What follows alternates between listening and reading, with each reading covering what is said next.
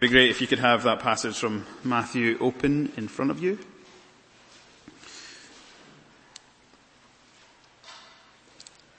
Who do you think you are?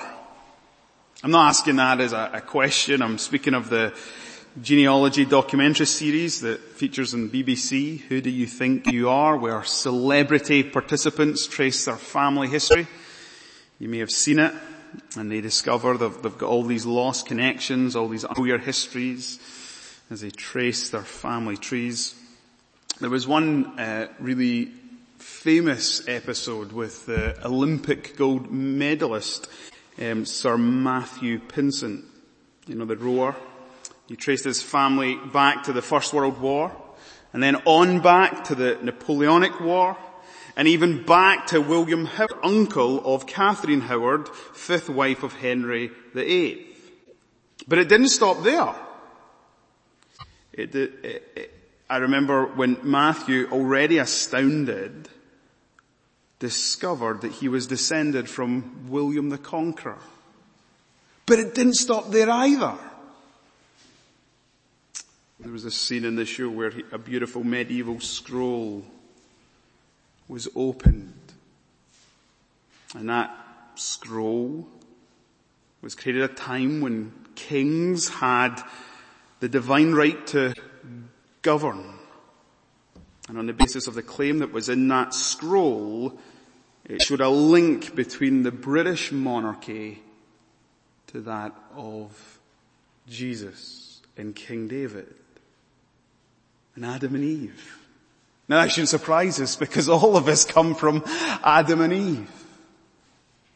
But he truly was amazed and astonished. I wonder who do you think you are? Tonight we're going to be looking at the genealogy of Jesus. Everything we need to know about Jesus is found in this uh, genealogy as it were. Now, isn't it interesting that Matthew's gospel, it doesn't begin the way an epic movie might begin, you know, with a sense of excitement and drama, a scene that would have us all on the edge of our seats. No, it begins in a very matter of fact way. Let's just look at verse one, the book of the genealogy of Jesus Christ, the son of David, the son of Abraham. And in the next 16 verses that follow, we have a list of names. One preacher called this passage the ultimate sermon snoozer. This is hardly memorizing stuff. A genealogy filled with 48 names, half of which I can barely pronounce. And the names just sit there like lifeless skeletons. I wonder when I was reading the passage if you found your mind just drifting off, losing concentration. Well, while these names might not excite us, may not even interest us that much. We need to know that for Matthew's first century readers, your family tree told you everything about who you are, about whose son you were, his grandson, his great grandson. Your family backstory indicated something about you. And that greatly mattered as Jews were always wanting to know their roots, their background, their tribe. Now, as we look at this family tree together, we're going to see that Jesus' family tree is a, is a mixed bag. Both the great and the good, the lowest and the least. Just look down at verse 1 again. We're told that he is both the son of David, the son of Abraham. So from the get-go, Jesus is a Jew, a direct descendant of the father the Jews, Abraham, a direct descendant of David, both of whom God made great promises. To Abraham, from your offspring will come one who will bless the nations. To David, there will be one of your descendants who will sit on the throne forever and his kingdom will be everlasting. Now as we come to look at this genealogy together, I'm going to divide it up into three sections and our first heading is Jesus is the child of promise. I've already pointed that out by saying that he's a descendant of both Abram and David, the, these two great Old Testament men. Let's start with Abram, the great patriarch. In Matthew in verse 2, that's what he wants to do is he, connects Jesus to Abraham, who was the father of Isaac, Isaac, who was the father of Jacob, and Jacob, the father of Judah and his brothers. Jesus was a direct descendant from the great patriarchs of Israel. And, and, and, the reason I say that Jesus is a child of promise is because the promises given to Abraham were reiterated to Isaac and Jacob. He's the child of promise because he is that descendant through whom all the nations of the earth would be blessed. Notice which tribe Jesus is from. He's from the tribe of Judah, the promised tribe from which the Messiah would come. And as we work our way from Judah downwards, we come to David. He's the son, the descendant of King David in verse 6. As I said, great promises were given to Abraham in 2 Samuel chapter 7. Great promises were given to David. Let me just read from 2 Samuel chapter 7 verse 2 says this, I will raise up your offspring after you, who shall come from your body. I will establish his kingdom. He shall build a house for my name and I will establish the throne of his kingdom forever. Verse 16, and your house and your kingdom shall be made sure forever before me. Your throne shall be established forever. Jesus is a direct descendant of one of the greatest kings of Israel, King David, the one who was promised that he would have a son a descendant who would reign on his throne forever. And so what Matthew is telling us is that the baby wrapped in swaddling cloths, laid in the manger in Bethlehem is that long promised, long anticipated Messiah and King. Now see if you stand back and think about it, right? From a Jewish perspective, Jesus is the ultimate insider. His Jewish pedigree is impeccable. Abram, Judah, David, beat that. It demonstrates all of us, to all of us, that he is the true child of promise. Now, I said this this morning, but it's worth saying again.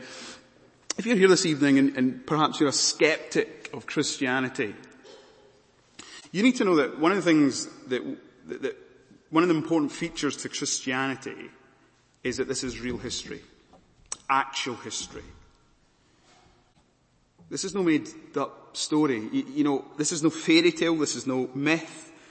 Here we read this list of real people who lived in a real land called Israel. They had real parents, real children, real grandchildren.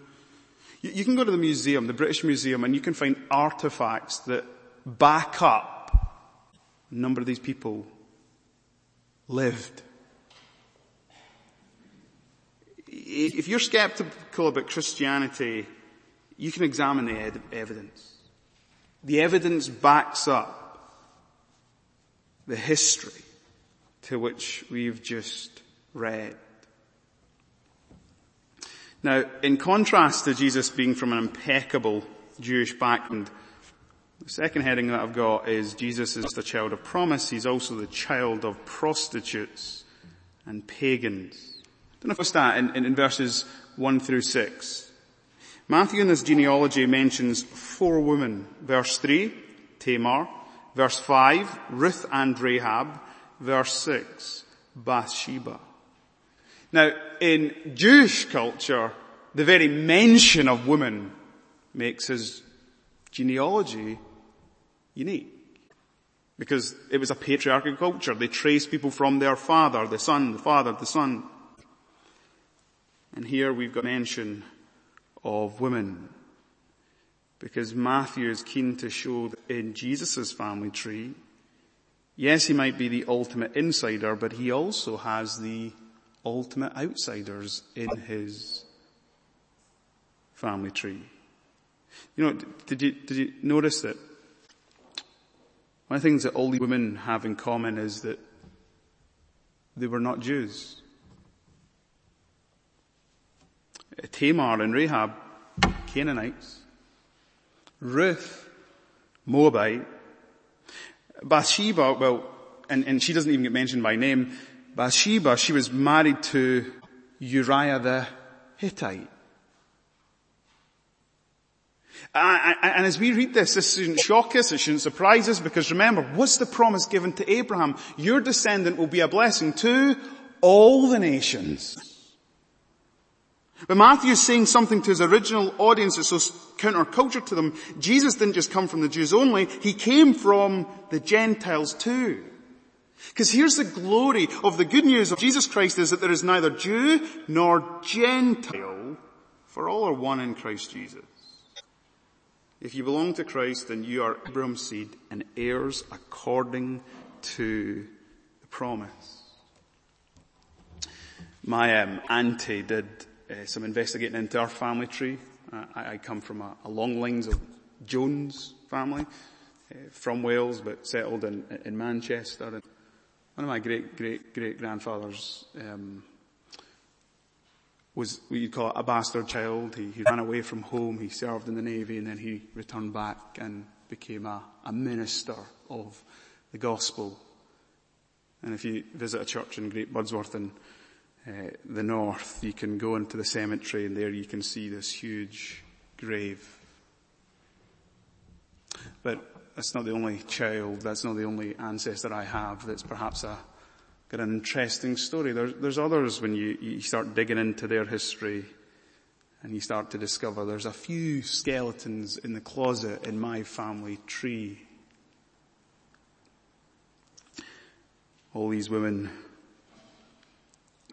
they're all associated with sin. Remember Tamar? Remember her story?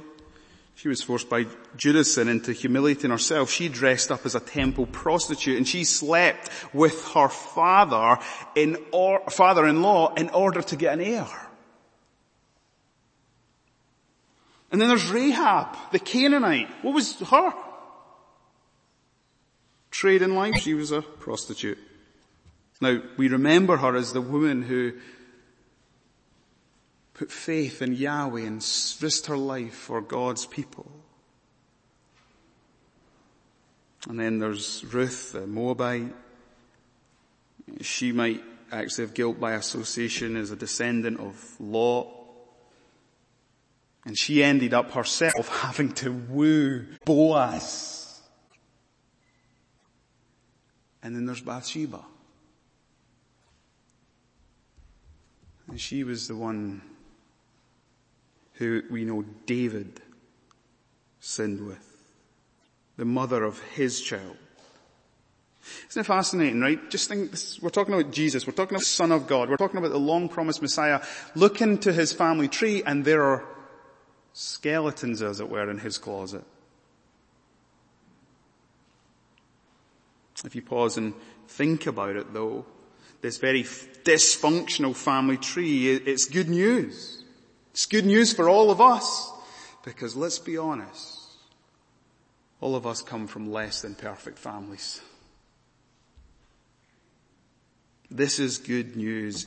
Jesus' family line is filled with moral outsiders, ethnic outsiders, in Jewish culture, gender outsiders. Matthew is communicating to us, Jesus came for the outsiders. He is not ashamed to call the outsiders his family, make them own his own family. No matter who you are, no matter what you've done, no matter how dysfunctional your family is, Jesus extends an invitation to you. He wants to make you part of His family. That's why He came into this world. To save and rescue sinners. To purchase the lost, the least, the last, with his own precious blood. Now it's also fascinating that I've said, you know, Jesus is a, a, child of prostitutes. He's also a child of pagans. You know, it's one thing for Jesus, in Jesus' family tree for us to read about King David, but we also read about Manasseh. Do you remember him? He was one of Israel's most evil kings. Manasseh led his people astray. You can read about it in 2 Kings chapter 21. To do more evil than the nations had done whom the Lord destroyed before the people of Israel. It says in 2 Kings 21, he filled Jerusalem with innocent blood. He was a monster. He indulged in child sacrifice. And yet the child of promise is the child of prostitutes and pagans. You couldn't get a, a, starker contrast than the one that Matthew paints here. He comes from the ultimate insider family. He's a Jew, but he also has in his background the ultimate outsiders. You know, um, at, at Christmas time, all of us, not all of us, but many of us will, will, will get together with our families. And, um, you speak to people and you know, that's often what we say that we look forward to most, you know, time of holiday, time with friends and family, but how many of us know how difficult it can be when you get together with your family? You know, a petty thing blows up, becomes a huge thing. Fallouts, disagreements with siblings, spouses, the stress of the whole thing. We all want to give this, this picture off that we've got the picture perfect family. We will post photos of our family on Instagram or Facebook. But you know, when we look at the family of Jesus, in one sense we would never say it's picture perfect. It's a mess. At least his family background. That actually makes sense of who he is and his coming. He came into this world because we are a mess. Because we are sinners. Because we are in desperate need of rescue. We're guilty. We deserve His wrath. He came to save us. So the babe of Bethlehem is a child of promise. He's a child of prostitutes and pagans. Finally, he's God's child of perfect providence. Did you notice that this genealogy is divided up into different sections? 14 generations in each. And in verses 2 to 6 we see from Abraham to King David and then from 7 to 11 from David to the time when the enemy invasion resulted in the deportation of the people to Babylon, what we call the exile. Now, you know what's fascinating about that is, is that in Israel's history, there was a moment when all things looked completely and utterly bleak. Israel was ransacked, the temple looted, their homes destroyed, their youngest, their best taken, taken to Babylon to live in exile, trained, immersed, equipped like Daniel and his friends in, in, the Babylonian way of things learning a new language, adopting new customs.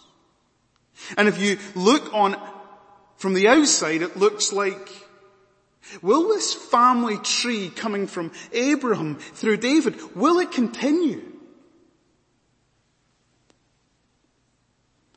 God's perfect providence. When there was just a handful who returned in the days of Zerubbabel of God's people back to Israel to rebuild the city and to rebuild the temple. In that little handful of people were those of the tribe of Judah, were those of the descendants of David. And, you know what the fascinating thing is? They didn't have the royal status, they didn't have the money, they didn't have the background. They went back to work. And, and by the first century, there's this little unknown couple. Mr. and Mrs. Nobody. In fact, they weren't yet married, they were betrothed. Joseph and Mary. Mary was the most common name in Israel. Everybody and their granny was called Mary. There was this little girl Mary. History tells us she was probably a teenager. And here she was betrothed to Joseph, the joiner, the carpenter. But in his family tree, he's a descendant of David. In God's perfect providence, he issued, it, it, Caesar Augustus issues a decree. Everyone return to your ancestral home. And in keeping with the prophecy of Micah chapter 5, Joseph returns to his ancestral home, the town of David, Bethlehem. Because in the perfect providence of God, this little couple were to welcome into this dark and broken world the child of promise, the child of prostitutes and pagans, the child of God's perfect providence, Jesus Christ. You know, it's great if you, if you just look down at the end of this genealogy there at the end of verse 16, who is called the Christ. And we know that's not Christ's second name, that's his title. Here's the point. He's no ordinary son. He's the son of God. He's the promised one. And why was he born? He was born to rescue the sinner and the guilty.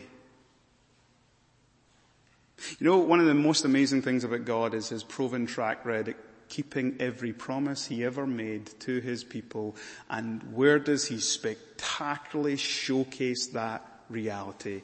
In the birth of Jesus. God makes promises, God keeps his promise, promises, and so God can be trusted. And what was Christ's purpose? Come to rescue, come to save. You know, you know, I've given this quote before, and one, once I shared it, it, it was totally lost in people. I think Jan got it. Arsene Wenger was a manager of Arsenal. We need to explain an, ex, an illustration that's bad. Football manager. And he once said, Christmas is important, but Easter is decisive. Christ coming into this world is, is hugely important. God become man, wonder of the incarnation. But he was born in the cradle in order that he might go to the cross. In order that he might live and then die and seal in his shed blood the forgiveness of all who would put their faith and trust in him. And his promise is this, if you believe in him, you shall not perish, but have everlasting life. Christ was born to save. Christ was born to die in the place of those people who have got a shady background, who come from dysfunctional families, people like you and people like me, people unworthy, people that he promises salvation to. You might not know your family tree. But if you put your faith and trust in Christ, your family is His family. He's your elder brother. And everyone who's a Christian, they're your brothers and sisters. And they will be forevermore. And God is in the business in Christ in transforming us. And He takes that which is dysfunctional and he makes it beautiful. And we will one day live together and we will sing the praises of the Christ who was born, who lived and who died. I hope the sermon didn't put you to sleep. The ultimate sermon snoozer. But I do hope this sermon reminds you that anyone who trusts in Christ, He saves the insider, the outsider, he saves the lost, the least. He came to rescue. Put your trust in Him and know salvation. Let's pray.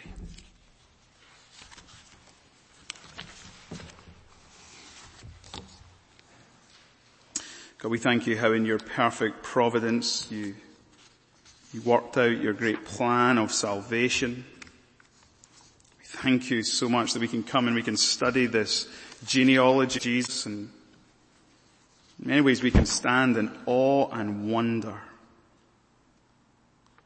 looking at the, the long list of names, seeing their story and connecting it with his story. Thank you that this genealogy tells us everything we need to know about your son. And we pray, O oh God, that we would be people who put our faith and trust in the son. That we would come to see that his birth, indeed his life and his death and resurrection is everything. We pray, O oh God, that we would come to know the forgiveness of sins if we don't yet, if we've not trusted and believed. We pray that for those of us who have trusted and believed, would realize that our elder brother is not ashamed to call us brothers and sisters. And so that even as we go into this week, we would live with a confidence in him. We would not be ashamed of him but we would know that the power of God is put on full display in the gospel of God as is, is made known first to the Jew and then to the Gentile. God, we pray that all nations would come to know and love the Son. And if you would see fit, would you use us to that end to make known this glorious good news?